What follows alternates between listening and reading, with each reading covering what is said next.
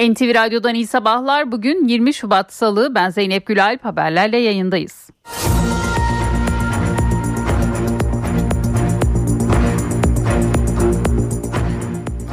Erzincan'da heyelanın meydana geldiği maden sahasında arama çalışmaları durduruldu. İçişleri Bakanı Ali Yerlikaya ile Enerji ve Tabi Kaynaklar Bakanı Alparslan Bayraktar bölgede ciddi heyelan riskinin olduğunu açıkladı. Faciaya ilişkin 4 savcı tarafından yürütülen soruşturma ise sürüyor. Gözaltına alınan 9 kişiden aralarında firmanın Kanadalı yöneticisinin de bulunduğu 6'sı tutuklandı. Şirketin Türkiye müdürünün de aralarında olduğu 3 kişi ise adli kontrol şartıyla serbest bırakıldı. İmralı Adası açıklarında batan Batuhan A isimli gemideki kayıp denizcilerden Zeynep Kılıç'ın cansız bedenine ulaşan ekipler kayıp 5 denizci için çalışmalarını sürdürüyor. 51 metre derinlikte bulunan Batığa 8. dalış yapıldı. Çalışmalar geminin makine dairesinde yoğunlaştırıldı. Faciaya ilişkin soruşturmaysa sürüyor. Kayıp denizcilerden Hüseyin Tutuk'un ailesine gönderdiği video üzerine harekete geçen savcılık 6 saat boyunca neden yardım istenmediğini soruşturuyor. Bu kapsamda HTS kayıtlarını inceleye isteyen savcılık kayıp denizcilerin telefon görüşmelerini mercek altına aldı. Azerbaycan Cumhurbaşkanı İlham Aliyev ülkesindeki seçimi kazanmasının ardından ilk resmi ziyaretini Ankara'ya yaptı. Resmi törenle karşılanan Aliyev, Cumhurbaşkanı Recep Tayyip Erdoğan'la görüştü. İki lider daha sonra heyetler arası toplantı gerçekleştirdi. Bu toplantının ardından iki ülke arasında üç anlaşma imzalandı. Ortak basın toplantısında konuşan Cumhurbaşkanı Erdoğan, Ermenistan'la Azerbaycan arasında kalıcı barış için tarihi bir fırsat penceresi açıldığını söyledi. Aliyev ise Türkiye dünya dünyada söz sahibi bölgede barışın garantörü dedi. CHP'de Hatay belirsizliği sona erdi. CHP yönetimi Hatay Büyükşehir Belediye Başkan adayı Lütfü Savaş'ın adaylığının devamına karar verdi. Genel Başkan Özgür Özel ile Lütfü Savaş dün bir araya geldi. Parti yönetimi de durumu görüşmek üzere geç saatlere kadar süren bir toplantı yaptı.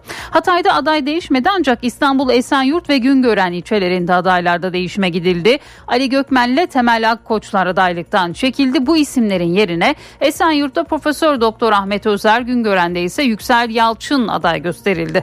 Siyasi partilerin aday listelerini bugün saat 17'ye kadar Yüksek Seçim Kurulu'na vermesi gerekiyor. Anayasa Mahkemesi Başkanı Zühtü Arslan'ın görev süresi 20 Nisan'da sona erecek. Yüksek Mahkemede yeni başkanı belirlemek için seçim süreci ise bugün başlıyor. Seçim işlemi Anayasa Mahkemesi Başkanı Arslan tarafından yürütülecek ve seçimin yapılacağı tarih en az 7 gün önceden yazılı olarak mahkeme üyelerine bildirilecek. Genel kurulda yapılacak seçimde 15 üyeden en az 8'inin oyunu alan aday 4 yıllığına Anayasa Mahkemesi Başkanlığı görevini üstlenecek. Kredi kartı düzenlemesine ilişkin tartışmalar sürüyor. Ekonomi yönetiminden düzenleme beklentileri artarken iş dünyası ve banka yetkililerinden kredi kartları ile ilgili açıklamalar geldi. Banka ve kredi kartları ile yapılan harcamalar geçen haftada hız kesmedi. Toplam 213,7 milyar dolarlık harcama yapıldı. Şimdi gözler Merkez Bankası'nın faiz kararında Perşembe günü faiz kararı açıklanacak ve Merkez Bankası'nın kredi kartı faizlerinde değişiklik yapıp yapılmayacağı merak ediliyor. Amerika Birleşik Devletleri İsrail-Hamas savaşında geçici ateşkes çağrısında bulunan ve İsrail'in Gazze'nin güneyindeki Refah'a kara harekatına karşı çıkan alternatif bir karar taslağını Birleşmiş Milletler Güvenlik Konseyi'ne sundu. İsrail'e verdiği açık askeri desteğiyle bilinen Amerika'dan ilk kez bu yönde bir adım geldi. Hamas ise İsrail'le esir takası yapmak için Tel Aviv yönetiminin Gazze şeridine yönelik sürdürdüğü saldırılarını durdurması, Gazze'ye yardım girişinin sağlanması ve İsrail hapis hapishanelerindeki Filistinli tutukluların serbest bırakılması şartını koştu. Beşiktaş Trendyol Süper Lig'de 26. haftayı galibiyetle kapattı. Konya Sporu konuk eden siyah beyazlılar Semih Kılıçsoy ve Cenk Tosun'un golleriyle 2-0 kazandı.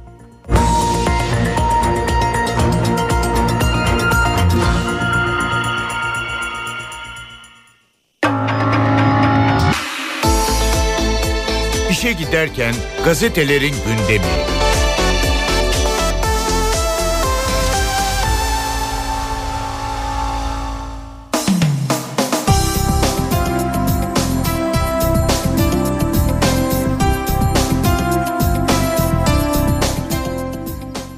Sabahla başlıyoruz. Azerbaycan'la ticaret hedefi 15 milyar dolar manşetiyle çıkıyor bugün sabah gazetesi. Cumhurbaşkanı Erdoğan Aliyev'le imzalanan anlaşmaların ardından konuştu. Ticaret hacmimiz ilk defa 7,5 milyar dolara e, yakaladı.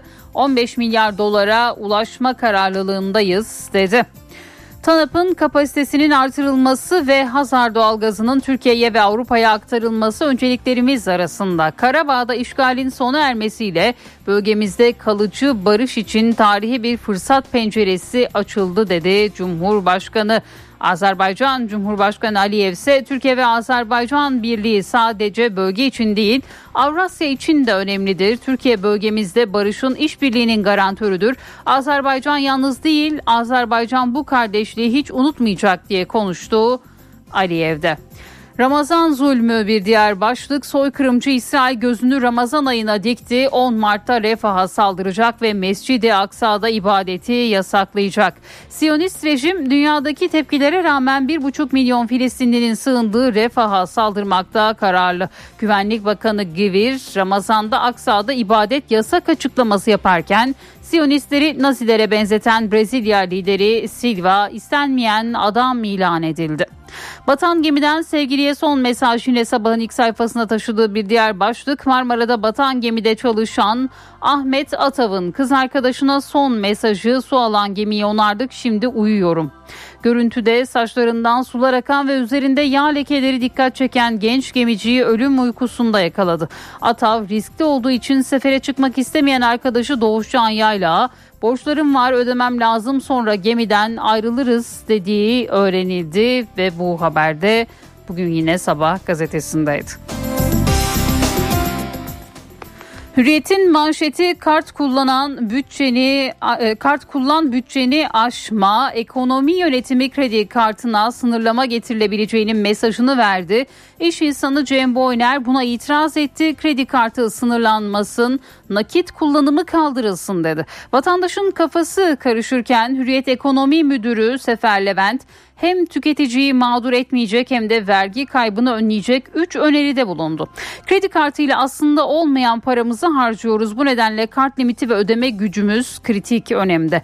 Geçmişte biriken kredi kartı borçları ve bunlarla ilgili yapılandırmalar ortada. Kredi kartıyla harcamaya evet ama hız limitine de dikkat deniliyor bugün.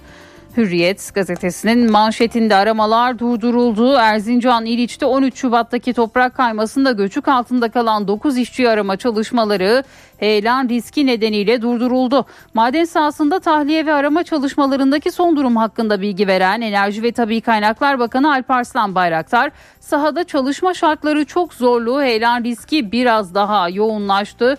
Bu risklerden dolayı sahada arama faaliyetlerini durdurmuş durumdayız. Toprağın kaldırılması ve istifleneceği alanlar üzerinde çalışıyoruz diye konuştu. Res çekti Hatay adaylığı devam. CHP'de dün Lütfü Savaş krizi yaşandı. CHP lideri Özel dün sabah bir araya geldi. Lütfü Savaş'a Hatay Belediye Başkan adaylığından çekilmesini önerdi. Gerekçe olarak da oy oranının düşmesini gösterdi. Savaş ise ben kazanırım diyerek Özel'i reddetti. Savaş'ın bağımsız aday olabileceği konuşulurken CHP gece geç saatlere kadar süren tartışmaların ardından Savaş'la devam kararı aldı ve yine bu haberde bugün Hürriyet gazetesinde yer aldı. Milliyetin manşeti Esenyurt'ta dem, Hatay'da savaş. CHP'de Hatay krizi gece yarısı aşıldı. Bağımsız aday olurum resti çeken Lütfü Savaş'la devam kararı alındı. Esenyurt'un yeni adayı ise Suriye'nin kuzeyi için Rojava diyen Ahmet Özer oldu diyor Milliyet manşetinden. Tarihi fırsat penceresi açıldı bir diğer başlık. Azerbaycan Cumhurbaşkanı Aliyev seçim zaferi sonrası geldiği Ankara'da Cumhurbaşkanı Erdoğan tarafından törenle karşılandı. Görüşmelerin ardından yapılan ortak açıklamada Erdoğan Ermenistan'la kalıcı barış çalışmaları umut kaynağı Azerbaycan'a desteğimiz sürecek. Karabağ'daki işgalin sonlanması için tarihi bir fırsat penceresi açıldı dedi. Her saniyesi ihmal bir diğer başlık Erzincan İliç'te 9 işçinin toprak altında kaldığı maden faciasının ardından tutuklanan 6 görevlinin ifadeleri sahada yaşanan ihmalleri gözler önüne serdi. Şenol Demir madende bulunan yığın Liç bölgesinin faz alan genişletmesi için yapılan patlamaların da etkili olabileceğini düşünüyorum dedi. Soysal Doğan çatlakları kontrol ederken alan hareketlenmeye başladı koşarak uzaklaştım dedi. Murat Bayraktar Ç şirketi delme patlatma işlerini yapmaktadır. O günde 12 gibi patlatma yapıldı. Çatlakların olduğu yeri gezdik 70 milim kayma olduğu söylendi.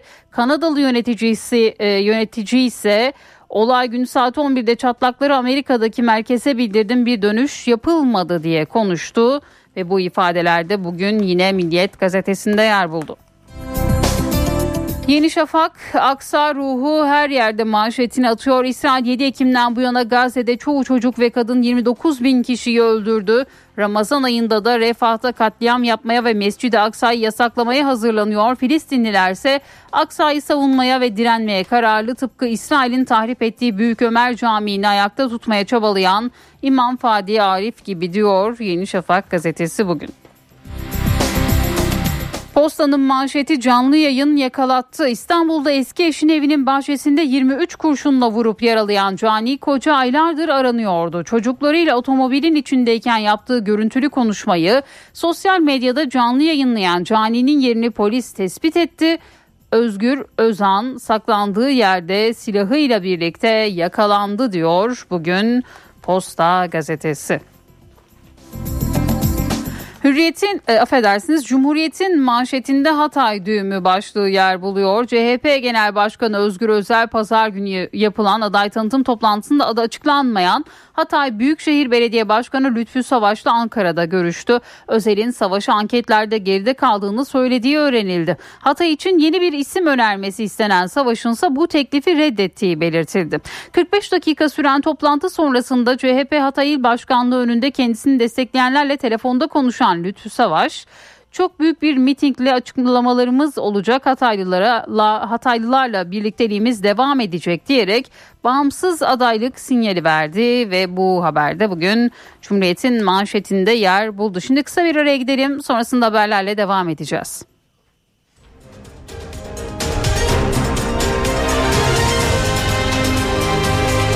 NTV Radyo Titanic Hotels köşedeki kitapçıyı sunar. Merhaba, ben Adnan Bostancıoğlu. Psikoterapist Penelope Balog'un Freud üzerine isimli kitabı Say yayınlarından yeni bir baskı yaptı. Eseri dilimize kendi de psikanalist olan Doktor Mehmet Saman Kayatekin çevirmiş. Efendim 1856-1939 yıllar arasında yaşayan Sigmund Freud, bilindiği üzere psikolojinin en önemli alt dallarından biri olan psikanaliz biliminin kurucusu. Avusturya doğumlu Freud'un geliştirdiği psikanaliz, hasta ile psikanalist arasında gerçekleşen diyalog yoluyla psikopatolojik vakaları tedavi etmekte kullanılan bir klinik yöntem. Hastaların zihinsel süreçlerinin bilinç dışı unsurlarla olan bağlantıları ortaya çıkarılmaya çalışılıyor bu yöntemle. Psikanalizi 1890'larda ilk kez kullanan Sigmund Freud böylece psikiyatride hatta bilim tarihinde yeni bir sayfa açmış oldu. Dünyanın dört bir yanındaki doktorları, yazarları ve araştırmacıları Freud'un doktrininin içgörüsü ve bilgeliği konusunda ikna etmek çeyrek yüzyıl sürdü. Ancak bugün denilmiş kitabın arka kapak yazısında Freud'un psikanalitik düşüncenin karmaşık yapısıyla olan ilişkisi tartışmaya açık hale geldi. Bir yandan birçok bilim insanı Freudiyen teorinin etkisinin azaldığını iddia ederken, diğer yandan Freud'un insan zihninin yapısını ve gelişimini gösteren bir model ortaya koyan tek kişi olduğu düşüncesi hala yaygınlığını koruyor. Evet ortada böyle bir tartışma var. Tabii böyle bir tartışmaya katılmanın önemli şartlarından biri de Freud'un yaşantısı, ailesi ve çalışmaları hakkında temel bilgilere sahip olmaktan geçiyor. İşte Penelope Balog bugün bahsettiğimiz kitabında Freud'un hayatını ve hayatındaki her tecrübenin onun bilgi arayışına nasıl katkı sağladığını yalın bir dille anlatıyor. Herkese iyi okumalar, hoşçakalın. Titanic Hotels köşedeki kitapçıyı sundu. NTV Radyo, Türkiye'nin haber radyosu.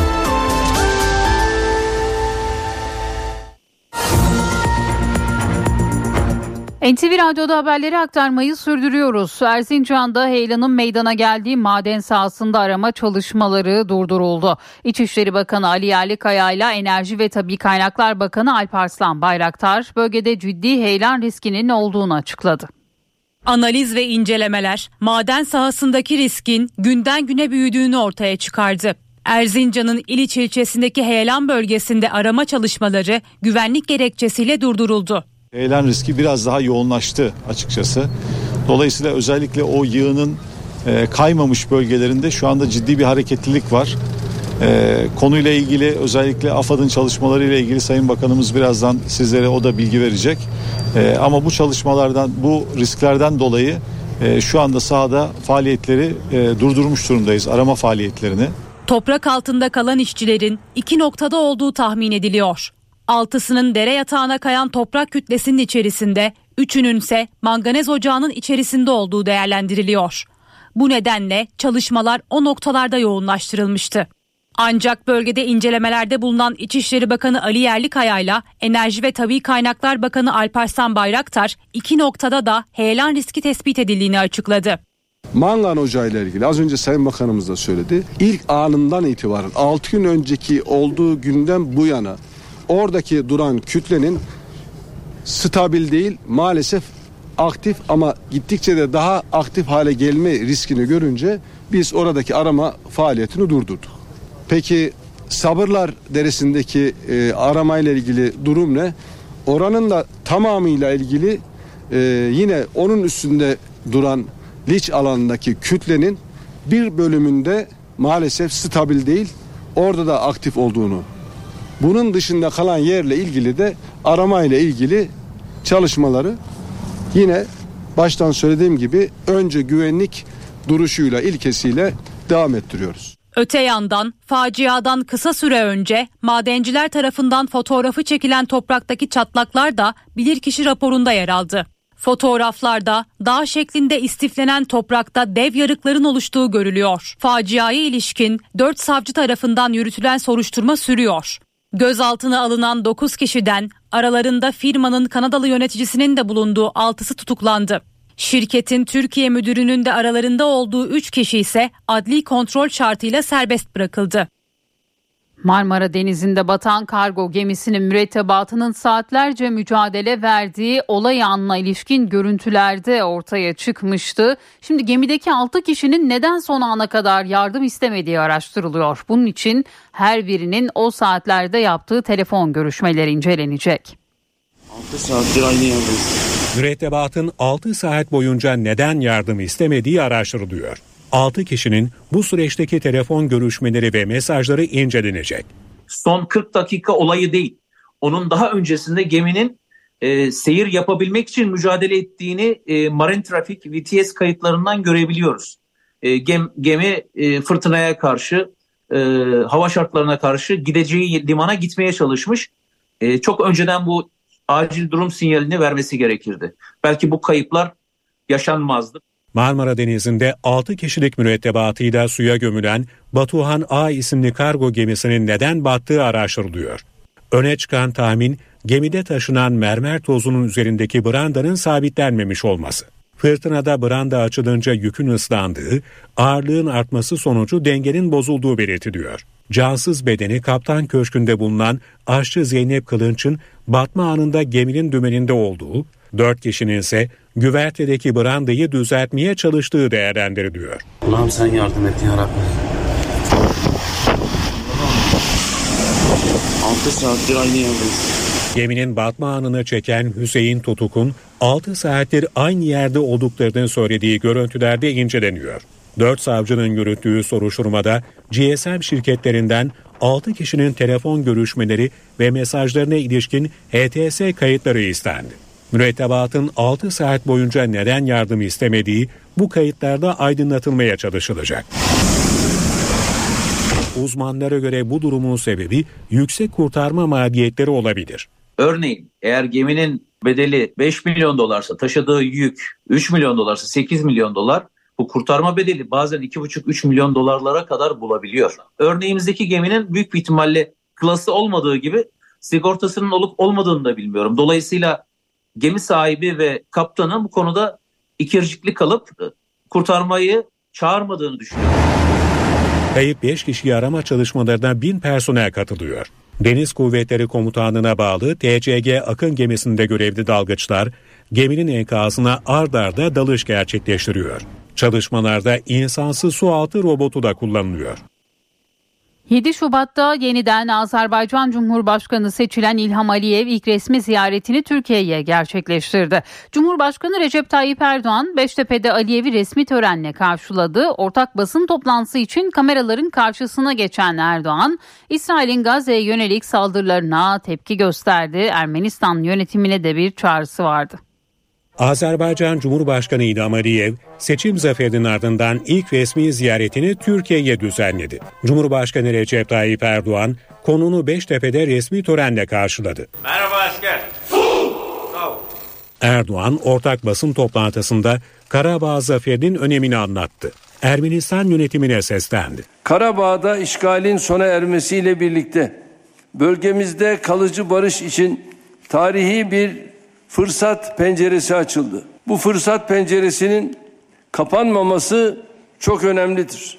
Ermenistan'ın uzun vadeli düşünerek stratejik bir perspektifle bu süreci değerlendirmesi gerektiğine inanıyorum. İki liderin görüşmesinde İsrail'in Gazze'ye yönelik saldırıları da ele alındı. İsrail'in Gazze'de bütün insanlık değerlerini ve uluslararası hukuku ayaklar altına alan katliamlarını ve bölgemizi ilgilendiren diğer ihtilafları da değerlendirdik. Erdoğan, Avrupa Konseyi Parlamenterler Meclisi toplantılarına Azerbaycan heyetinin katılımının engellenmesine de tepki gösterdi. Azerbaycan seçim sürecinde maalesef bazı haksız uygulamalara maruz kaldı. Alınan karar geçersiz kılınana kadar Azerbaycan'a desteğimizi ve bu doğrultudaki girişimlerimizi sürdüreceğiz. Ziyaret kapsamında Türkiye ve Azerbaycan arasında eğitim, tarım ve vergi kaçakçılığının önlenmesi başlıklarında 3 anlaşmada imzalandı. CHP yönetimi Hatay Büyükşehir Belediye Başkan adayı Lütfü Savaş'ın adaylığının devamına karar verdi. Genel Başkan Özgür Özel ile Lütfü Savaş dün bir araya geldi. Parti yönetimi de durumu görüşmek üzere geç saatlere kadar süren bir toplantı yaptı. Hatay'da aday değişmedi ancak İstanbul Esenyurt ve Güngören ilçelerinde adaylarda değişime gidildi. Lütfü Bey'le bu konuyu konuşacağız ve bu konunun üzerinden doğru bir Hatay alternatifi üreteceğiz. CHP Lütfü Savaş ile yola devam edecek mi etmeyecek mi sorusunun yanıtı belli oldu. CHP yönetimi Lütfü Savaş'la yola devam kararı aldı. 6 Şubat'ta Hatay'daki anma programında savaşa yönelik tepkilerin dile getirilmesiyle adaylık konusu tartışılır hale gelmişti. Karar öncesi dün CHP'de kritik bir görüşme gerçekleşti. Genel Başkan Özgür Özel, Hatay Büyükşehir Belediye Başkan adayı Lütfü Savaş'la bir araya geldi. Kritik görüşme öncesi Nav TV yayınına konuk olan Özel, Hatay için yeni bir anket yaptırdıklarını söyledi. O anket şunu söylüyor. Lütfü Bey'in de onayıyla birlikte bir alternatif geliştirdiğimiz durumda seçimi alacağımızı gösteriyor. Hatay'ın sesini duymazsak biraz sıkıntıya girdiğimizi gösteriyor. Özel ile Savaş arasındaki görüşme yaklaşık 45 dakika sürdü. Savaş'ın görüşmeye kendi anketiyle geldiği ve seçimi kazanacağına yönelik iddiasını yinelediği belirtildi.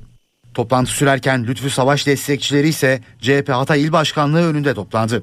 Savaş o kalabalığa telefonla seslendi. Ne yapacağımızı Hatay halkıyla paylaşacağız. Bu trafiğin ardından Lütfü Savaş ile ilgili son karar gece açıklandı. Karara ilişkin CHP'den yapılan açıklamada son değerlendirmeler sonucunda il örgütümüzün, ilçe örgütlerimizin, ilçe belediye başkan adaylarımızın talep ve mutabakatları üzerine Lütfü Savaş'ın adaylığının devamına karar verilmiştir denildi.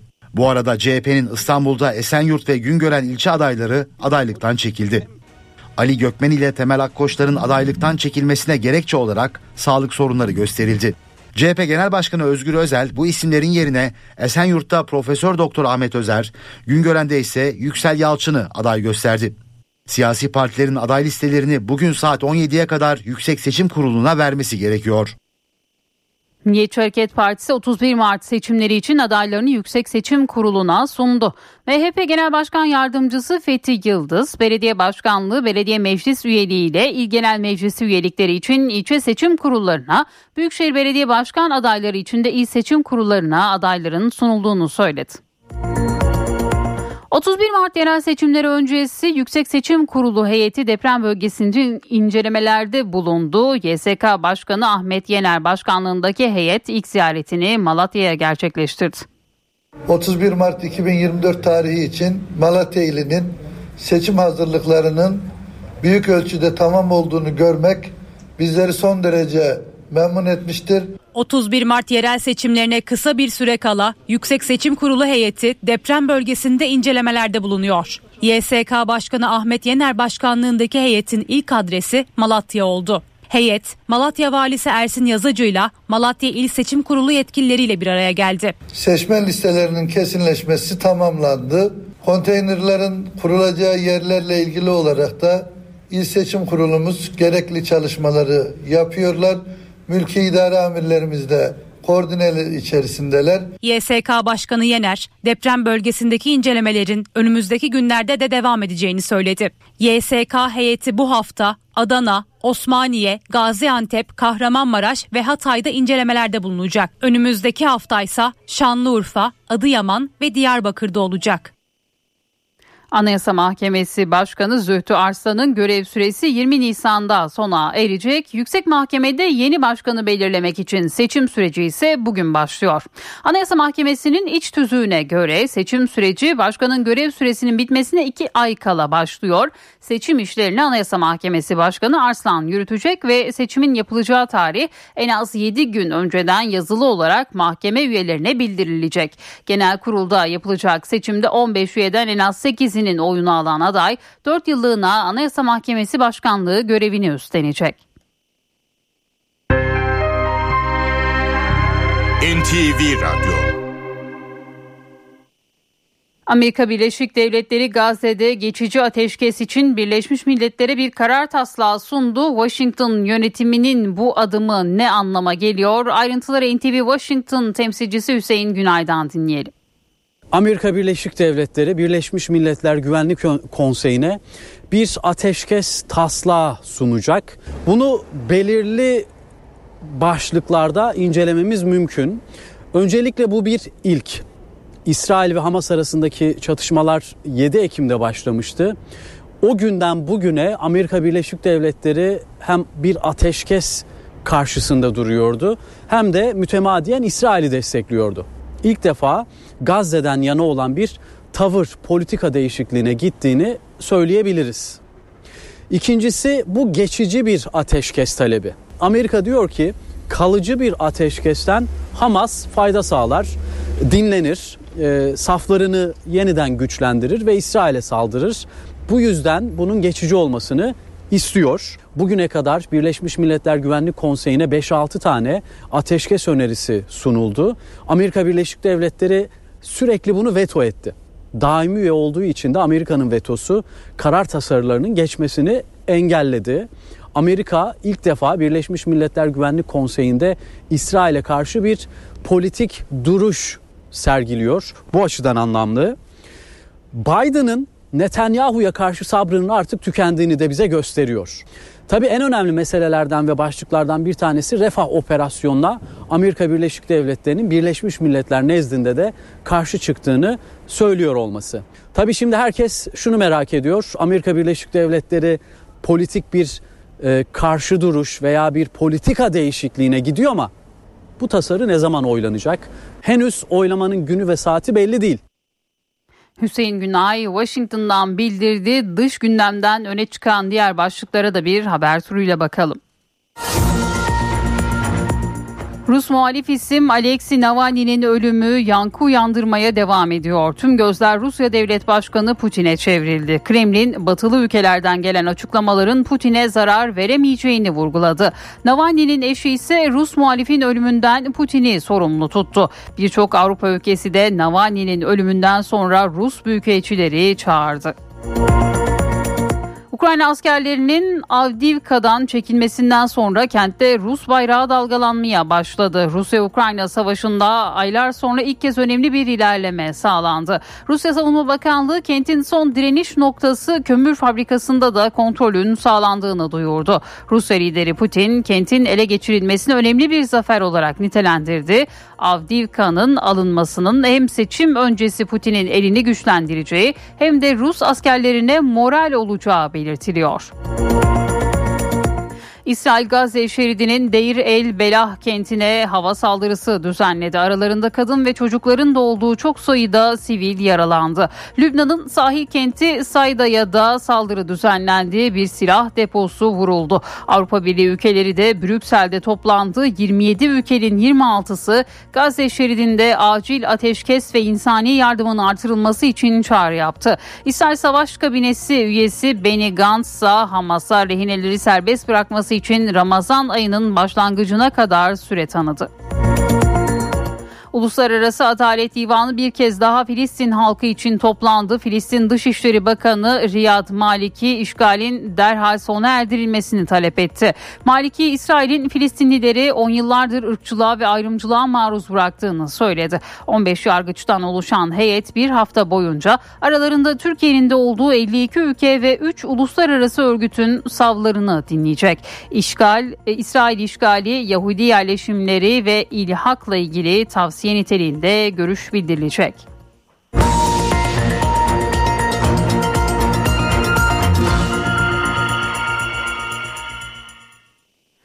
Ülke gündemiyle devam edelim. İstanbul Başakşehir'deki bir sitenin kedisini tekmeleyerek öldüren İbrahim Keloğlan hakkında mahkeme gerekçeli kararını açıkladı. İbrahim Keloğlan kediyi eziyet ederek öldürmekten bir yıl 6 ay ceza aldı. Mahkeme sanığın cezasını bir yıl 3 aya indirip hükmün açıklanmasını geri bıraktı. Keloğlan'ın 5 yıl içinde bir suç işlememesi halinde cezasız kalmasına karar verildi. 16. Asliye Ceza Mahkemesi'nde görülen davanın gerekçeli kararı da açıklandı. Kararda sanığın mahkemedeki tutum ve pişmanlığı nedeniyle cezada indirim uygulandığı belirtildi. Kararla birlikte tahliye edilen Keloğlan 35 gün tutuklu kaldı. İzmir'de bir taksici daha saldırıya uğradı. Mesaisi bittiği için yolcu almayan taksi şoförü Serkan Aksakallı tartıştığı kişinin makaslı saldırısına uğradığı taksicinin şikayetçi olduğu saldırgan gözaltına alındı. Mesaisi bitmiş evine gidiyordu. Bir müşteri taksiye binmek istedi. Aralarında tartışma çıktı. Şüpheli taksiciyi makasla yaraladı. 37 yaşındaki Serkan Aksakallı İzmir Konak'ta taksicilik yapıyor. Mesaisini bitirdikten sonra evinin bulunduğu mahalledeki kıraathaneye gitti. O sırada bir kişi taksinin boş olup olmadığını sordu. Aksakallı mesaisini bitirdiğini söyledi. İddiaya göre kıraathaneden çıktığı sırada şüpheli elindeki makasla taksiciye küfür etmeye başladı. Elinde de makas sinkaplı sinkaplı konuşmaya başladı. Ben de neden böyle yapıyorsun dedim. Yere yatırdım. Yere yatırırken benim sırtıma makası soktu. İkili arasında çıkan arbede sonucu Serkan Aksakallı Aksakallı makasla yaralandı. Aksakallı kendi imkanlarıyla hastaneye gitti. Saldırgansa gözaltına alındı. Taksiciye makasla saldıran kişinin kuaför olduğu ortaya çıktı. Biz üzülüyoruz. Geçen taksici meslektaşımız abimizi öldürdüler. Şimdi sıra bugün bize geldi. Yani biz kimseye kötülük yapmıyoruz. Hep iyilik yapıyoruz. Hep hizmet ediyoruz. Serhat Aksakallı tedavisinin ardından polis merkezine gidip şikayetçi oldu. Ahmet Kaya'nın eşi Gülten Kaya'nın gösterime girmemesi için yasal işlem başlattıklarını duyurdu. Ahmet'in Türküsü filmiyle ilgili yapım şirketinden bir açıklama geldi. Şirket yasal sürecin kendi lehlerine sonuçlandığını duyurdu. Başıma neler geldi sana diyemedim Beni kaç kere vurdular adını söylemedim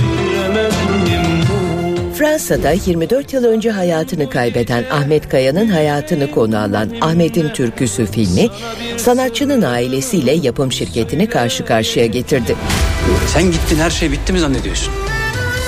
İzledikçe daha kötü olacaksın. Ahmet Kaya'nın eşi Gülten Kaya Hayaloğlu'nun 1 Mart'ta vizyona gireceği açıklanan filmi ticari sömürü aracı olarak gördükleri ve gösterime girmemesi için yasal işlem başlattıklarını duyurması üzerine bir açıklamada yapım şirketinden geldi. Belaya atlar giderim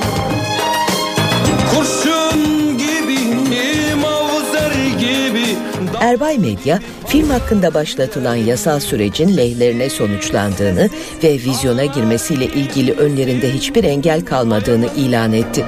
Zaman gel gidecek misin? Vay aman gitsin. Sen Ahmet Kaya'yı Celil Nalçakan'ın canlandırdığı Kudret Sabancı imzalı filmin sanatçının sadece müzik kariyerini değil, aynı zamanda toplum üzerindeki etkisini ve eserlerini de mercek altına aldığı açıklanmıştı. Benim babam bölücü değil. Bölücü. Hayır benim babam şarkıcı. Vaz mı geçtin yoksa?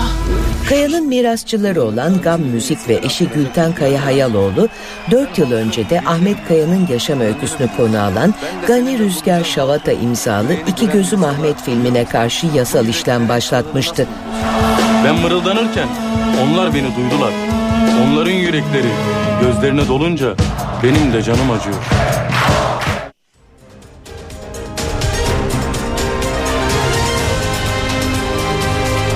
NTV Radyo Alman teknolojisiyle üretilen Düfa Boya spor haberlerini sunar.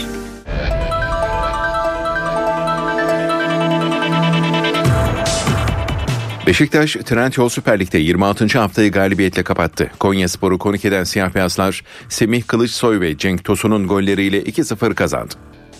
Beşiktaş üçüncülük yarışında Trabzonspor'u takibini sürdürdü. Trendyol Süper Lig'de 26. haftanın kapanışında Tümosan Konya Sporu konuk eden siyah beyazlar galibiyete ikinci yarıda ulaştı. Ligdeki 8. golünü atan Semih Kılıçsoy 49. dakikada takımını öne geçirirken Cenk Tosun 71. dakikada Beşiktaş'a 2-0'lık galibiyeti getiren golü attı. Teknik direktör Fernando Santos 3 maçtır kalesini gole kapatan takımından memnun. İkinci yarıda yapmamız gerekeni yaptık. İlk 25 dakikadaki oyunumuz kabul edilemezdi. Bu ligde her takım çok savaşıyor. Bizim de bu sertliğe yanıt vermemiz gerekiyor. İkinci yarıda bunu yaptık ve kazandık. Son maçlarda savunmadaki yerleşimden memnunum. Ancak hücuma geçişte geliştirmemiz gereken yönler var. Beşiktaş gibi bir takım oyunu her zaman domine etmeli. Beşiktaş sıradaki maçında pazar günü ligin son sırasındaki İstanbul Spor'a konuk olacak. Futbol kamuoyu açıklanmasını beklediği var kayıtlarına kavuşuyor. Federasyon hakemler arasındaki konuşmaların bugün federasyonun YouTube kanalından yayınlanacağını duyurdu. Federasyon bu kararı geçen hafta almıştı. Türk futbolunda daha önce 2022-2023 sezonundaki Sivasspor, Galatasaray ve Gaziantep Beşiktaş maçlarının kayıtları açıklanmıştı. Futbolda kulüpler için pasolik zorunluluğu sona eriyor. Kulüpler bilet satışlarını kendi anlaşacakları firmalarla yapmaya karar verdi. Kararı Kulüpler Birliği Vakfı duyurdu. Açıklamada elektronik kartla biletlerin basım, satış ve dağıtımına ilişkin yerel uygulamalar kulüpler tarafından gerçekleştirilecektir denildi. Süper Lig'de pasolik sistemi 2013-2014 sezonunda kullanılmaya başlanmıştı. Şampiyonlar Ligi son 16 turunda ilk maçlar bu hafta tamamlanıyor. Bu gece Inter, Atletico Madrid ve PSV Eindhoven Borussia Dortmund maçları oynanacak. Karşılaşmalar saat 23'te başlayacak. Şampiyonlar Ligi'nde son 16 turu 13 Mart'ta tamamlanacak. Milli güreşçiler kendi sikletlerinde iki şampiyonluğun yanı sıra takım halinde de Avrupa'nın zirvesine çıktı. Taha Akgül'ün de aralarında bulunduğu Ay Yıldızlar Romanya'dan Türkiye'ye döndü. Avrupa şampiyonları Taha Akgül ve Feyzullah Aktürk'ün de aralarında bulunduğu milli takım kafilesi Romanya'dan İstanbul'a geldi. Serbest stilde 31 yıl aradan sonra takım halinde şampiyon olan Ay Yıldızlılar gurur duydu. Benim hayatımda takmadığım ender başarılardan bir tanesi takım şampiyonluğuydu.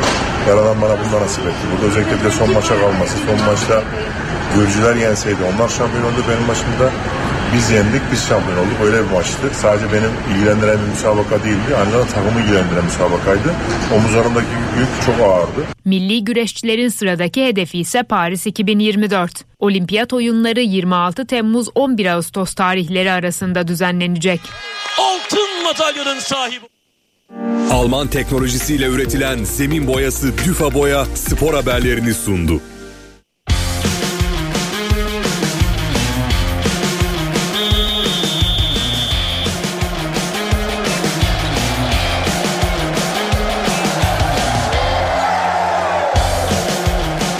NTV Radyo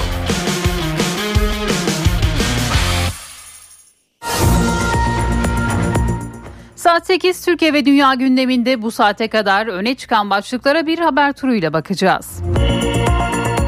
Erzincan'da heyelanın meydana geldiği maden sahasında arama çalışmaları durduruldu. İçişleri Bakanı Ali Yerlikaya ile Enerji ve Tabi Kaynaklar Bakanı Alparslan Bayraktar bölgede ciddi heyelan riskinin olduğunu açıkladı. Faciaya ilişkin 4 savcı tarafından yürütülen soruşturma ise sürüyor. Gözaltına alınan 9 kişiden aralarında firmanın Kanadalı yöneticisinin de bulunduğu 6'sı tutuklandı. Şirketin Türkiye müdürünün de aralarında olduğu 3 kişi ise adli kontrol şartıyla serbest bırakıldı.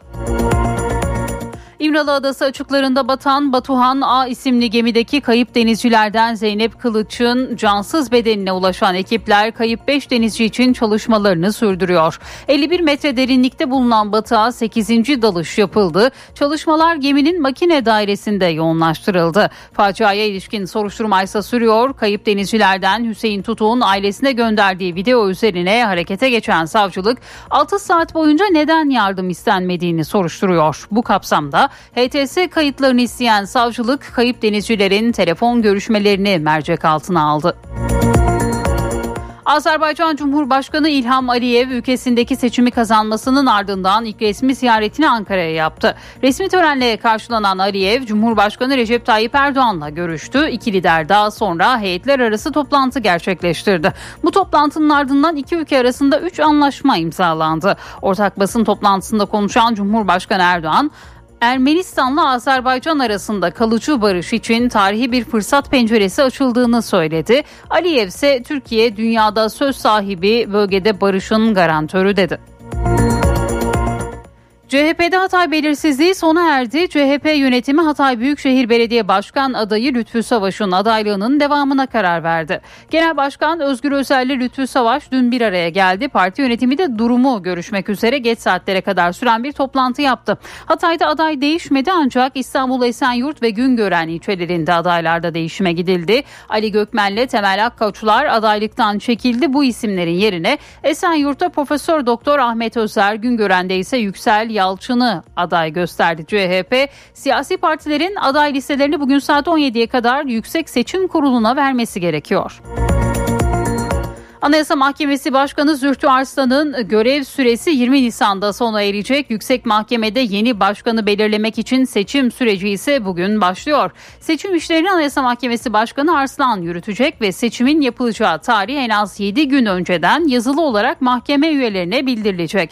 Genel kurulda yapılacak seçimde 15 üyeden en az 8'inin oyunu alan aday 4 yıllığına Anayasa Mahkemesi Başkanlığı görevini üstlenecek.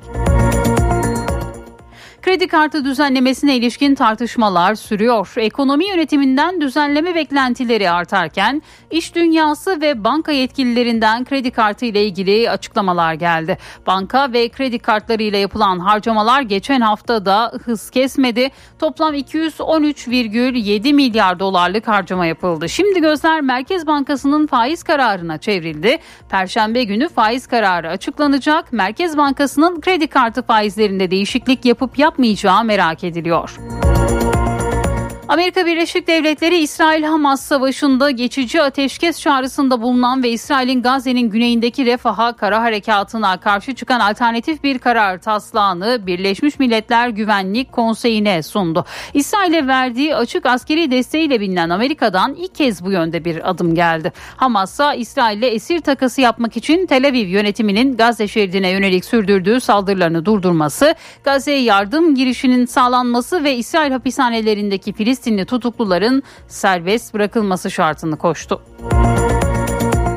Ve spor Beşiktaş Trendyol Süper Lig'de 26. haftayı galibiyetle kapattı. Konya Spor'u konuk eden siyah beyazlılar Semih Kılıçsoy ve Cenk Tosun'un golleriyle 2-0 kazandı.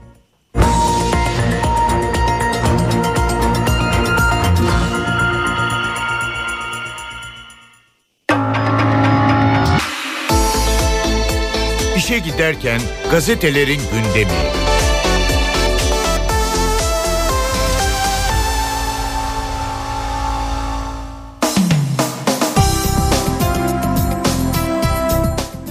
Sabahla başlayalım. Azerbaycan'la ticaret hedefi 15 milyar dolar manşetini atıyor bugün Sabah gazetesi.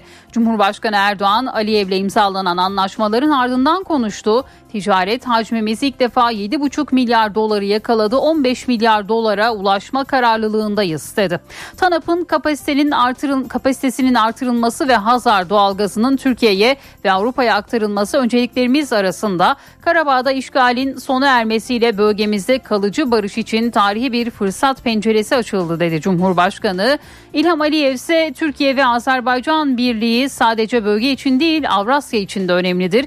Türkiye bölgemizde barışın işbirliğinin garantörüdür. Azerbaycan yalnız değil, Azerbaycan bu kardeşliği hiç unutmayacak dedi ve bu açıklamalarda bugün sabahın manşetindeydi. Ramazan zulmü bir diğer başlık. Soykırımcı İsrail gözünü Ramazan ayına dikti. 10 Mart'ta Refah'a saldıracak ve Mescid-i Aksa'da ibadeti yasaklayacak. Siyonist rejim dünyadaki tepkilere rağmen 1,5 milyon Filistinlinin sığındığı Refah'a saldırmakta kararlı. Güvenlik Bakanı Givir Ramazan'da Aksa'da ibadet yasak açıklamasını yaparken Siyonistleri Nazilere benzeten Brezilya lideri, lideri Silva ise istenmeyen adam ilan edildi. Batan gemiden sevgiliye son mesaj bir diğer başlık Marmara'da batan gemide çalışan Ahmet Atav'ın kız arkadaşına son mesajı şöyleydi. Su alan gemiyi onardık şimdi uyuyorum. Görüntüde saçlarından sular akan ve üzerinde yağ lekeleri dikkat çeken genç gemiciyi ölüm uykuda yakaladı. Atav riskli olduğu için sefere çıkmak istemeyen arkadaşı Doğuşcan Yayla borçlarım var ödemem lazım sonra gemiden ayrılırız dediği öğrenildi.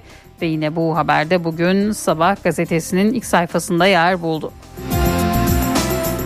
Hürriyetle devam edelim. Kart kullan bütçeni aşma manşetini atıyor bugün Hürriyet gazetesi. Ekonomi yönetimi kredi kartlarına sınırlama gelebileceğinin mesajını verdi. İş insanı Cem Boyner buna itiraz etti. Kredi kartı sınırlanmasın, nakit kullanımı kaldırılsın dedi. Vatandaşın kafası karışırken Hürriyet Ekonomi Müdürü Sefer Levent hem tüketiciyi mağdur etmeyecek hem de vergi kaybını önleyecek 3 öneride bulundu. Önerilerden biri o para size ait değil başlığıyla. Kredi kartıyla aslında olmayan paramızı harcıyoruz. Bu nedenle kart limiti ve ödeme gücümüz kritik önemde. Geçmişte biriken kredi kartı borçları ve bunlarla ilgili yapılandırmalar ortada. Kredi kartıyla harcamaya evet ama hız limitine de dikkat. Bir diğer öneri bu kart da kaçağı önler.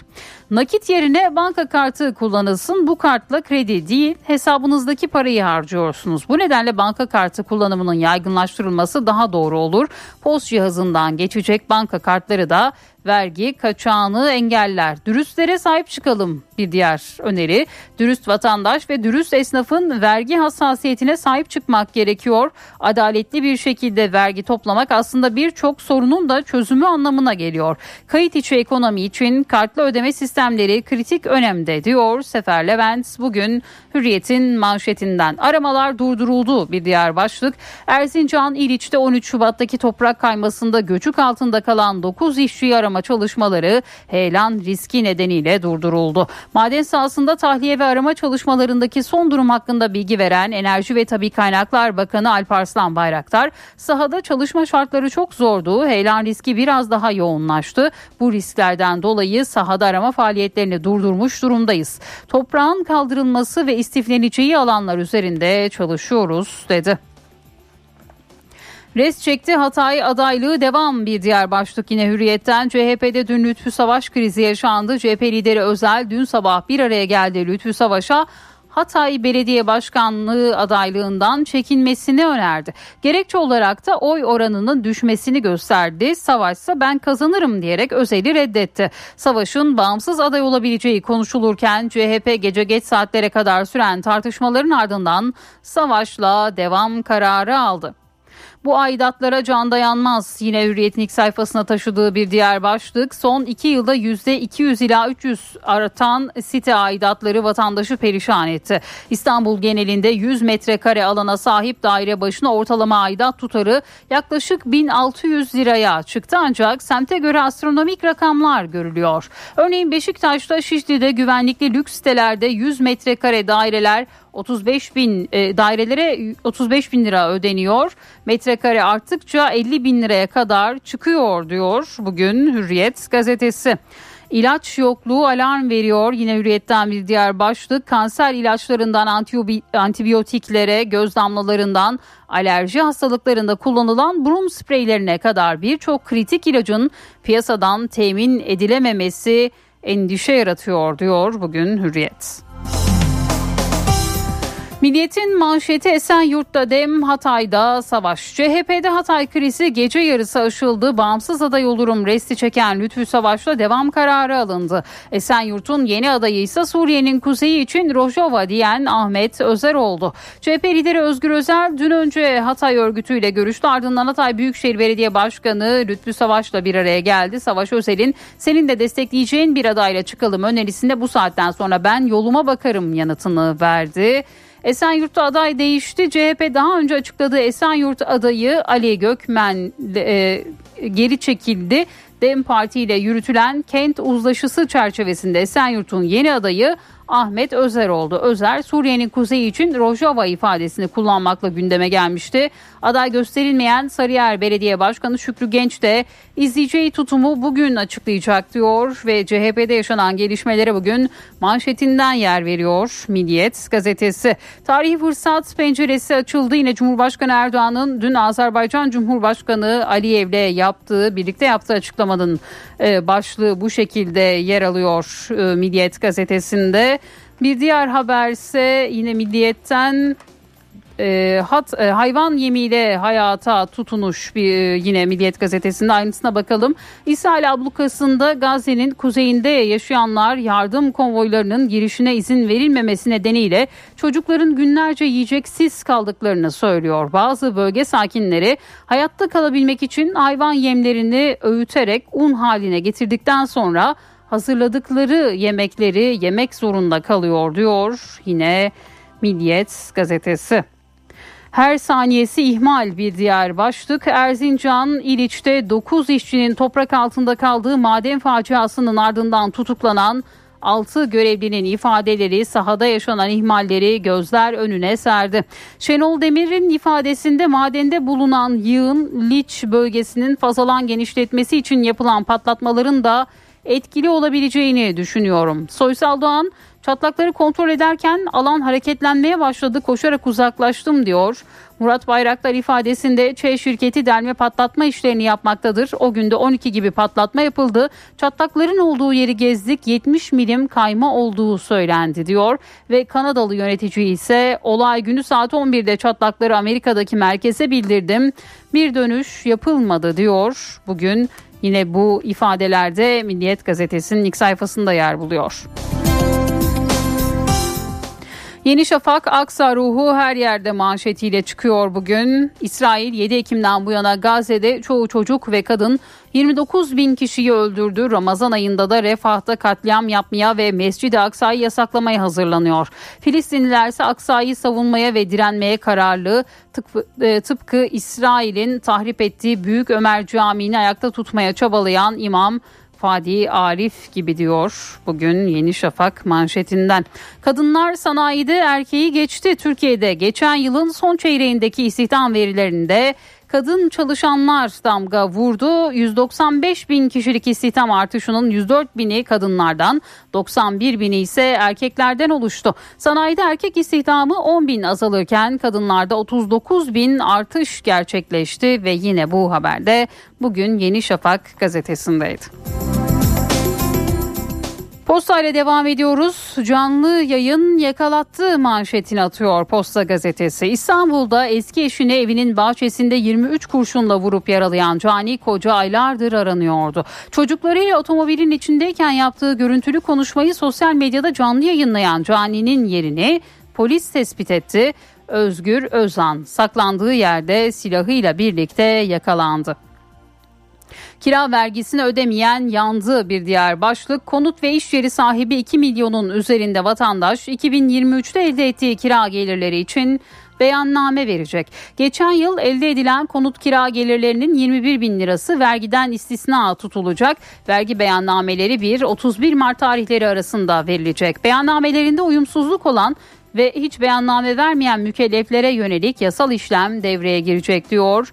Yine posta bugün var kayıtları açıklanıyor bir diğer başlık. Türkiye Futbol Federasyonu yarı otomatik offside sistemi ve yabancı hakem gözlemciliği uygulamalarının ardından var kayıtları ile ilgili uygulamayı da hayata geçiriyor. Süper Lig'de 26. haftadan itibaren maçın hakeminin var monitörüne çağrıldığı pozisyonların kayıtları sesli ve görüntülü olarak kamuoyuyla paylaşılacak. İlk yayın bugün 20'de Türkiye Futbol Federasyonu'nun YouTube kanalından yayınlanacak diyor Posta gazetesi.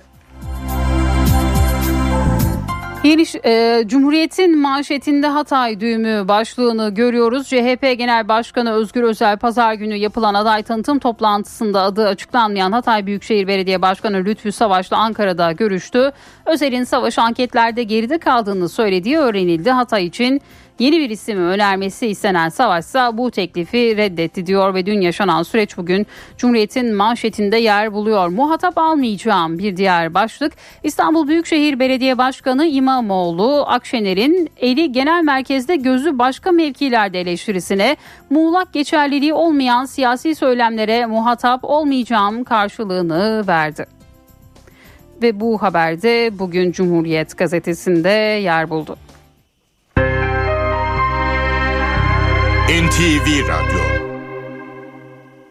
Evdeki Hesap Profesör Murat Ferman hafta içi her gün ekonomideki güncel gelişmeleri NTV Radyo dinleyicileri için yorumluyor. Günaydın Sayın Ferman mikrofon sizde. Zeynep Güran'ın günaydın, iyi bir gün, iyi yayınlar diliyorum. En büyük dış ticaret partnerimiz olan Avrupa ve Avrupa ekonomisindeki gelişmeler hiç şüphesiz bizi de çok yakından ilgilendiriyor. İşte geçtiğimiz hafta içerisinde Avrupa Birliği yeni bir değerlendirme raporu yayınladı.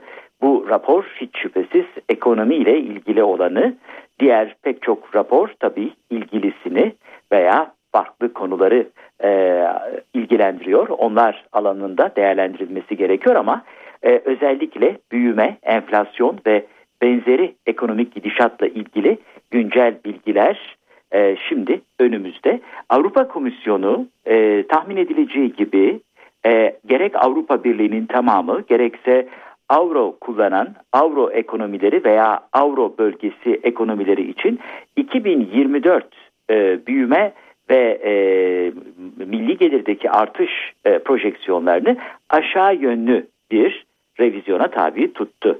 Bu çerçevede e, Avrupa e, Para Birliği'nin olduğu e, daha küçük dar kapsamlı e, Avrupa Birliği e, bölgesinde 0.8 e, büyüklüğünde veya oranında e, Avrupa Birliği'nin e, tamamında da 0.9'luk bir büyümeyi öngörüyor. E, daha önce e, sadece birkaç ay evvel e, yani e, güz döneminin sonunda e, bu e, tahminler 1.2 ve 1.3 e, düzeyindeydi. Demek ki önemli bir oranda aşağı yönlü bir iskonto var.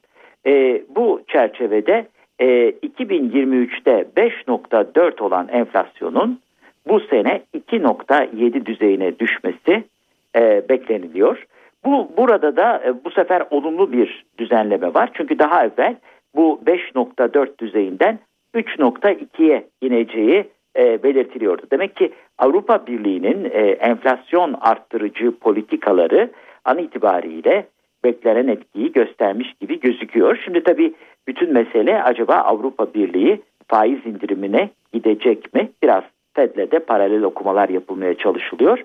Ee, Avrupa Merkez Bankası Başkanı Christine Lagarde e, birkaç gün evvel e, çok daha temkinli olmak durumundayız e, ikilik hedefimizi yani enflasyonda yüzde ikilik hedefimizi ıskalamadan gözden kaçırmadan ve bu konuda belirli bir garantiyi güvenceyi sağlamadan faiz indirimine gitmek e, temkinli bir hareket olmaz mealinde açıklamalarını tekrar paylaştı. Bu çerçevede tabii e, Avrupa Birliği'nin e, böyle bir e, irtifa kaybı veya büyümede hız kaybı e, gerçekten Türkiye bakımından özellikle Türkiye'nin ihracatı bakımından olumsuz bir etki doğurabilir. Bilindiği üzere Avrupa Birliği'nin e, bir yerde lokomotifi büyümede, imalatta öncü ekonomisi rolünü oynayan Avrupa e, içerisindeki yıldız Almanya geçen sene imalattan ve mühendislik gücünden kaynaklanan e, kudretini bir parça kaybetmişti.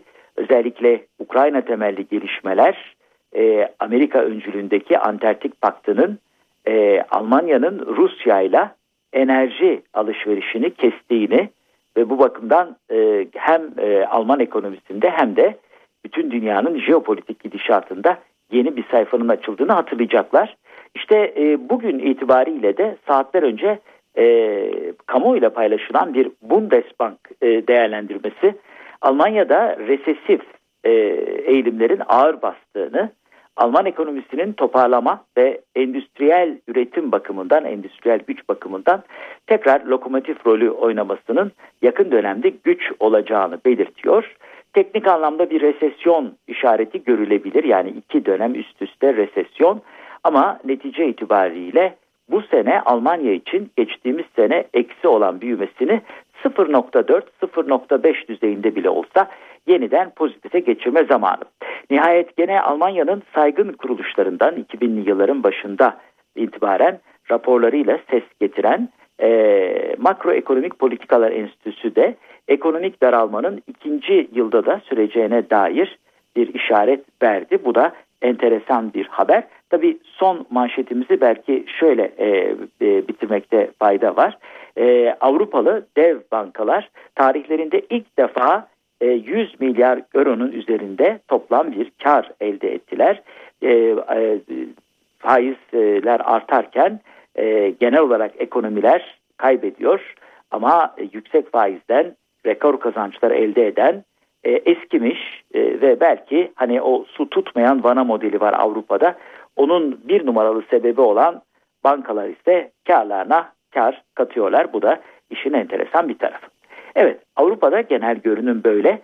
Avrupa ile doğrudan ilgiliyiz ama dış ticarette de e, buna göre vaziyet etmenin zamanıdır.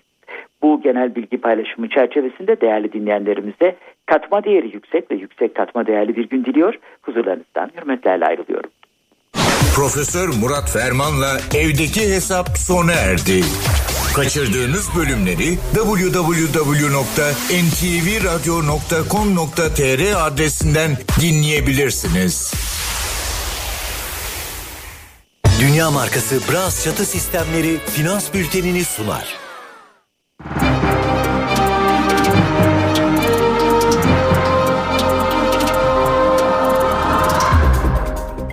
Borsa İstanbul Yüz Endeksi 9196 seviyelerinde dolar 30.87 euro 33.27'den işlem görüyor. Euro dolar paritesi 1.07.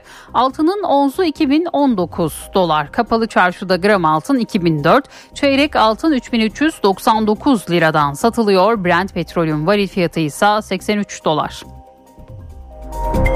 Dünya markası Bras çatı sistemleri finans bültenini sundu. Benzersiz duvarlar artık hayal değil. Sandeko Boya hava durumunu sunar. Ülkede soğuk hava devam ediyor. Bu hafta yağış az hafta sonuna doğruysa sıcaklık artacak. İstanbul bugün yine biraz bulutlu rüzgar orta hızda sıcaklık 10 derece. Ankara parçalı bulutlu ve soğuk öğle 9 gece 0 derece. İzmir güneşli olsa bile hala soğuk 14 derece sıcaklık var. Bursa parçalı bulutlu 12 Antalya biraz bulutlu ve yerel yağmurlu 18 derece olacak bugün. Eşsiz boya, eşsiz mekanlar. Sandeko Boya hava durumunu sundu.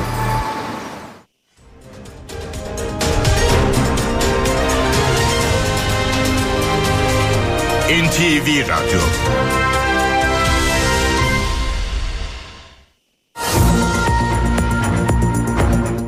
NTV Radyo'da haberleri aktarmayı sürdürüyoruz. Erzincan'da heyelanın meydana geldiği maden sahasında arama çalışmaları durduruldu. İçişleri Bakanı Ali Yerlikaya ile Enerji ve Tabi Kaynaklar Bakanı Alparslan Bayraktar bölgede ciddi heyelan riskinin olduğunu açıkladı. Analiz ve incelemeler maden sahasındaki riskin günden güne büyüdüğünü ortaya çıkardı. Erzincan'ın İliç ilçesindeki heyelan bölgesinde arama çalışmaları güvenlik gerekçesiyle durduruldu. Heyelan riski biraz daha yoğunlaştı açıkçası. Dolayısıyla özellikle o yığının e, kaymamış bölgelerinde şu anda ciddi bir hareketlilik var. E, konuyla ilgili özellikle AFAD'ın çalışmaları ile ilgili Sayın Bakanımız birazdan sizlere o da bilgi verecek. E, ama bu çalışmalardan, bu risklerden dolayı şu anda sahada faaliyetleri durdurmuş durumdayız. Arama faaliyetlerini. Toprak altında kalan işçilerin iki noktada olduğu tahmin ediliyor. Altısının dere yatağına kayan toprak kütlesinin içerisinde, üçünün ise manganez ocağının içerisinde olduğu değerlendiriliyor. Bu nedenle çalışmalar o noktalarda yoğunlaştırılmıştı. Ancak bölgede incelemelerde bulunan İçişleri Bakanı Ali Yerlikaya ile Enerji ve Tabi Kaynaklar Bakanı Alparslan Bayraktar iki noktada da heyelan riski tespit edildiğini açıkladı. Mangan Ocağı ile ilgili az önce Sayın Bakanımız da söyledi. İlk anından itibaren 6 gün önceki olduğu günden bu yana oradaki duran kütlenin stabil değil maalesef aktif ama gittikçe de daha aktif hale gelme riskini görünce biz oradaki arama faaliyetini durdurduk. Peki Sabırlar Deresi'ndeki e, aramayla ilgili durum ne? Oranın da tamamıyla ilgili e, yine onun üstünde duran liç alanındaki kütlenin bir bölümünde maalesef stabil değil orada da aktif olduğunu bunun dışında kalan yerle ilgili de arama ile ilgili çalışmaları yine baştan söylediğim gibi önce güvenlik duruşuyla ilkesiyle devam ettiriyoruz. Öte yandan faciadan kısa süre önce madenciler tarafından fotoğrafı çekilen topraktaki çatlaklar da bilirkişi raporunda yer aldı.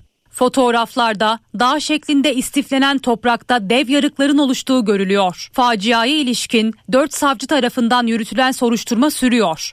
Gözaltına alınan 9 kişiden aralarında firmanın Kanadalı yöneticisinin de bulunduğu 6'sı tutuklandı. Şirketin Türkiye müdürünün de aralarında olduğu 3 kişi ise adli kontrol şartıyla serbest bırakıldı. CHP'de Hatay belirsizliği sona erdi. CHP yönetim Hatay Büyükşehir Belediye Başkan adayı Lütfü Savaş'ın adaylığının devamına karar verdi. Genel Başkan Özgür Özel ile Lütfü Savaş dün bir araya geldi. Parti yönetimiyle durumu görüşmek üzere geç saatlere kadar süren bir toplantı yaptı. Hatay'da aday değişmedi ancak İstanbul Esenyurt ve Güngören ilçelerinde adaylarda değişime gidildi. Ali Gökmen'le Temel Akkoçlar adaylıktan çekildi. Bu isimlerin yerine Esenyurt'ta Profesör Doktor Ahmet Özer, Güngören'de ise Yüksel Yal Yalçın aday gösterildi. Siyasi partilerin aday listelerini bugün saat 17'ye kadar Yüksek Seçim Kurulu'na vermesi gerekiyor. 31 Mart yerel seçimlerine bir buçuk aydan kısa bir süre kala siyasetin tansiyonu da yüksek. İstanbul Büyükşehir Belediye Başkanı Ekrem İmamoğlu'na İyi Parti Genel Başkanı Meral Akşener ve AK Parti İstanbul adayı Murat Kurum'dan eleştiriler gelmişti. İmamoğlu'ndan iki açıklamaya da yanıt geldi siyasi, muğlak, e, geçerliliği olmayan bir takım tariflere e, asla muhatap olmayacağım. E, bunun ismi AB partisi ya da AB lideri, e, partisinin lideri benim için fark etmiyor artık. İstanbul Büyükşehir Belediye Başkanı Ekrem İmamoğlu, İyi Parti lideri Meral Akşener'in eli genel merkezde gözü başka mevkilerde eleştirisine böyle yanıt verdi. İstanbul Ticaret Odası'nı ziyaret eden İmamoğlu çıkışta habercilerin sorularını yanıtladı. Büyükşehir Belediyesi yönetimini roman kahramanı Don Kişot'a benzeten AK Parti adayı Murat Kurum'a da yanıt verdi. Sayın Bakan tabii büyük bir şok içerisinde her gün yeni bir çevre trajedisiyle e, karşı karşıya birçok e, konunun e, yarattığı travmayla e, Ekrem İmamoğlu'na nasıl bir söz söylese de e, o sözün e, şokuyla beraber bir fayda sağlasam çabası içerisinde İmamoğlu Memleket Partisi lideri Muharrem İnce'nin önce kendisine destek verip sonra İstanbul'da aday çıkarmasına da hayırlı olsun yanıtını verdi. AK Parti İstanbul Büyükşehir Belediye Başkan adayı Murat Kurum kentsel dönüşümün siyaset üstü olduğuna dikkat çekti. 650 bin konutun dönüşüm vaadiyle ilgili İstanbul Büyükşehir Belediye Başkanı Ekrem İmamoğlu'nun değerlendirmesine ilişkin açıklama yaptı. Murat Kurum sosyal medya hesabından yaptığı paylaşımda İstanbul'da 600 bini acil dönüşmesi gereken 1,5 milyon riskli konut olduğunu vurguladı. İstanbul Büyükşehir Belediye Başkanı Ekrem İmamoğlu'nun olmaması gereken bir proje değerlendirmesine şaşırmadığını söyledi. Kurum Kurum sürekli bahane üreten kentsel dönüşüm projelerine dava açan bir anlayışın kabiliyetlerinin İstanbul için vizyonlarının bizim projelerimizi kavrayabilecek düzeyde olmasını beklemiyorum ifadelerine yer verdi. Anayasa Mahkemesi Başkanı Zühtü Arslan'ın görev süresi 20 Nisan'da sona erecek. Yüksek Mahkemede yeni başkan belirlemek için seçim süreci ise bugün başlıyor. Anayasa Mahkemesi'nin iç tüzüğüne göre seçim süreci başkanın görev süresinin bitmesine 2 ay kala başlıyor. Seçim işlerini Anayasa Mahkemesi Başkanı Arslan yürütecek ve seçimin yapılacağı tarih en az 7 gün önceden yazılı olarak mahkeme üyelerine bildirilecek. Genel kurulda yapılacak seçimde 15 üyeden en az 8'inin oyunu alan aday 4 yıllığına Anayasa Mahkemesi Başkanlığı görevini üstlenecek. Kamuda çalışan ve farklı sözleşme tarihleri nedeniyle zam oranlarında farklılık olan işçilerin sorunu ek bir protokolle çözüldü. Düzenlemenin hayata geçirilmesi için 15 sendikanın ayrı ayrı bu sözleşmeleri işverenle imzalaması gerekiyor. NTV'nin elde ettiği bilgiye göre sendikaların çoğu imzaya attı. Kamuda çalışan yaklaşık 700 bin işçi için kamu çerçeve protokolü yenilendi. Gözlerse protokolün yürürlüğe girmesi için sendikalarda. NTV'nin elde ettiği bilgiye göre süreç başladı. Sendikaların büyük bir çoğunluğu protokolü imzaladı. Neyi telafi ettik? İşte bir hesaplayın burada. İşte 3 bin liradan en düşüğünden ama sözleşme dönemine göre ikramiyesini giydirdiğin zaman 4 bin 5 bin civarında bir para oluyor. Sözleşmenin yürürlüğe girmesi için yetkili 15 sendikanın işverenle bu protokolü imzalaması gerekiyor. İşçilerin bu adıma ek olarak bir beklentisi daha var. Zam oranının enflasyona yenildiğini söyleyen işçiler iyileştirme de talep ediyor. 29 Ocak'ta yenilenen kamu çerçeve protokolüyle tüm işçilerin maaş zammının yürürlük tarihi 1 Ocak tarihine çekildi. Bu adım işçilerin maaşına ortalama 5 bin lira ek zam olarak yansıyacak. İstanbul Pendik'te polise ateş açıp kaçan iki hırsız yakalandı. Aralarından biri tutuklandı. Zanlıların suç dosyası yine kabarık. Haklarında toplam 38 dosya bulunuyor. İstanbul'da yılbaşından bu yana ise hakkında yakalama kararı bulunan 25 bin kişi yakalandı. 7 binden fazla zanlı hakkında kesinleşmiş hapis cezası bulunduğu belirtildi. Hırsızlık yaptılar. Sokaklarda motosikletle dolaşmaya devam ederken polis ekiplerinin kimlik kontrolüne takıldılar. İki hırsız polise ateş açıp çatışmaya girdikten sonra kaçtı. Zanlılar iki gün arayla tutuklandı. Birinin 31, birinin ise 7 suç kaydı var. Benzer suçlardan aranan zanlıları yakalamak için yılbaşından bu yana denetimler, baskınlar artırıldı. İstanbul'da bir buçuk ay içinde hakkında yakalama kararı bulunan 25 bin kişi yakalandı. 7397'si hakkında kesinleşmiş hapis kararı bulunuyor. Cezasızlık algısı olarak nitelendirebileceğimiz bir süreç var açıkçası. E, bunun çeşitli sebepleri olabilir. E, cezalar artık yetersiz kalmış olabilir. Veya cezaevlerindeki işte e, koşullar nedeniyle, azlığı veya işte hastalık, salgın hastalık nedeniyle e, kişilerin cezaevinde fazla tutulmaması, özellikle e, cezası düşük olan suçlarda gibi sebepler olabilir. Veya bu kişiler e, bu izinleri suistimal ediyor olabilir. Yakalananlar arasında cinayet, cinsel istismar, yağma, dolandırıcılık ve hırsızlık gibi suçlardan hüküm giyenler de var. Suçun cezasız kaldığını gördükçe, suçu tekrar ettikçe bunun bir karşılığı olmadığını gördükçe cesaretlenebiliyorlar. Şiddet olaylarında ve diğer olaylarda da ceza ile karşılaşmadığı sürece şiddet artıyor ve dozajını da artırıyor. Yani e, işte ilk başta aile içi şiddette belki bir e, dayakla başlayan süreç daha sonra işte fiziksel yaralamaya veya öldürmeye kadar gidebiliyor. Yani bu kişiler zaten suç işlemeyi alışkanlık haline getirmiş kişiler. Kolluk burada rehavet gösteremez. Asay Şube Koordinesi'nde suçluları yakalamaya yönelik çalışmalar sürüyor. Son yıllarda müzik dünyasının birbirinden efsane isimleri albüm haklarını rekor fiyatlara satarak dikkat çekiyor. O isimlerden biri de Queen. Dünyaca ünlü grup satış için 1,2 milyar dolar bekliyor.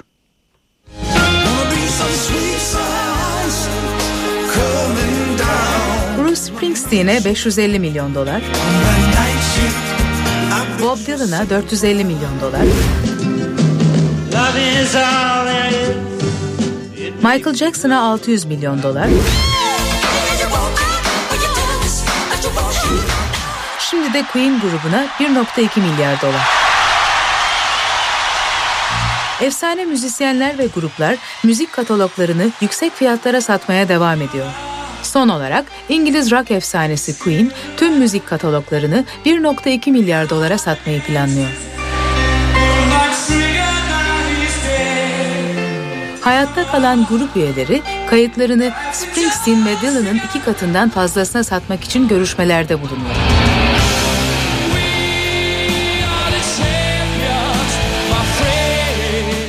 Springsteen'in anlaşmasından sonra endüstride bir düşüş görülmüştü. Ancak Queen'in anlaşmasıyla sektör yeniden hareketlenecek gibi görünüyor.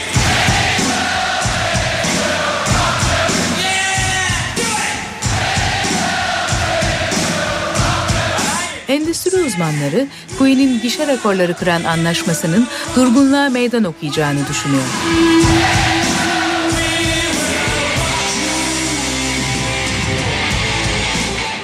Müzik endüstrisinin önde gelen avukatlarından biri olan Guy Blake, genel olarak bu rakamın doğru olmasında bir sorun görmüyorum. Muhtemelen bir dereceye kadar doğruluk payı olduğunu düşünüyorum. Queen gibi çok fazla katalog yok dedi.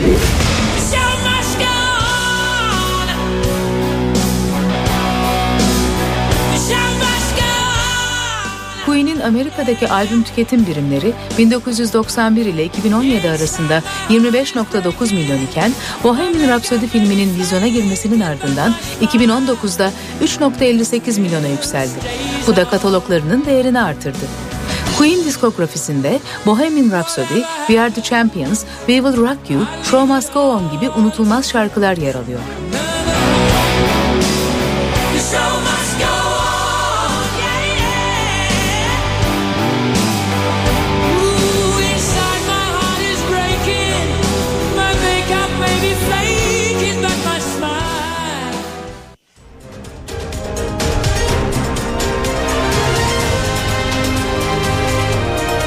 NTV Radyo HDI Sigorta İstanbul'un yol durumunu sunar. İstanbul'da trafikte yoğunluk haritası bu dakika itibariyle %65'i gösteriyor. 15 Temmuz Şehitler Köprüsü'ne giderken Anadolu'dan Avrupa'ya geçişte Libadiye bağlantı yolu Beylerbeyi arasında sabah yoğunluğu var. Fatih Sultan Mehmet Köprüsü'ne giderken de İkbal Caddesi Kavacık arası yoğun. Her iki köprüde de Anadolu'dan Avrupa'ya geçişte bir araç yoğunluğu gözleniyor. Avrasya Tüneli ise çift taraflı açık. Avrupa yakasına gelindiğinde Beşiktaş Ramidere'den Tem'de ise Esenyurt'tan başlıyor yoğunluk. Yolda olanlara iyi yolculuklar diliyoruz. HDI Sigorta İstanbul'un yol durumunu sundu. HDI Sigorta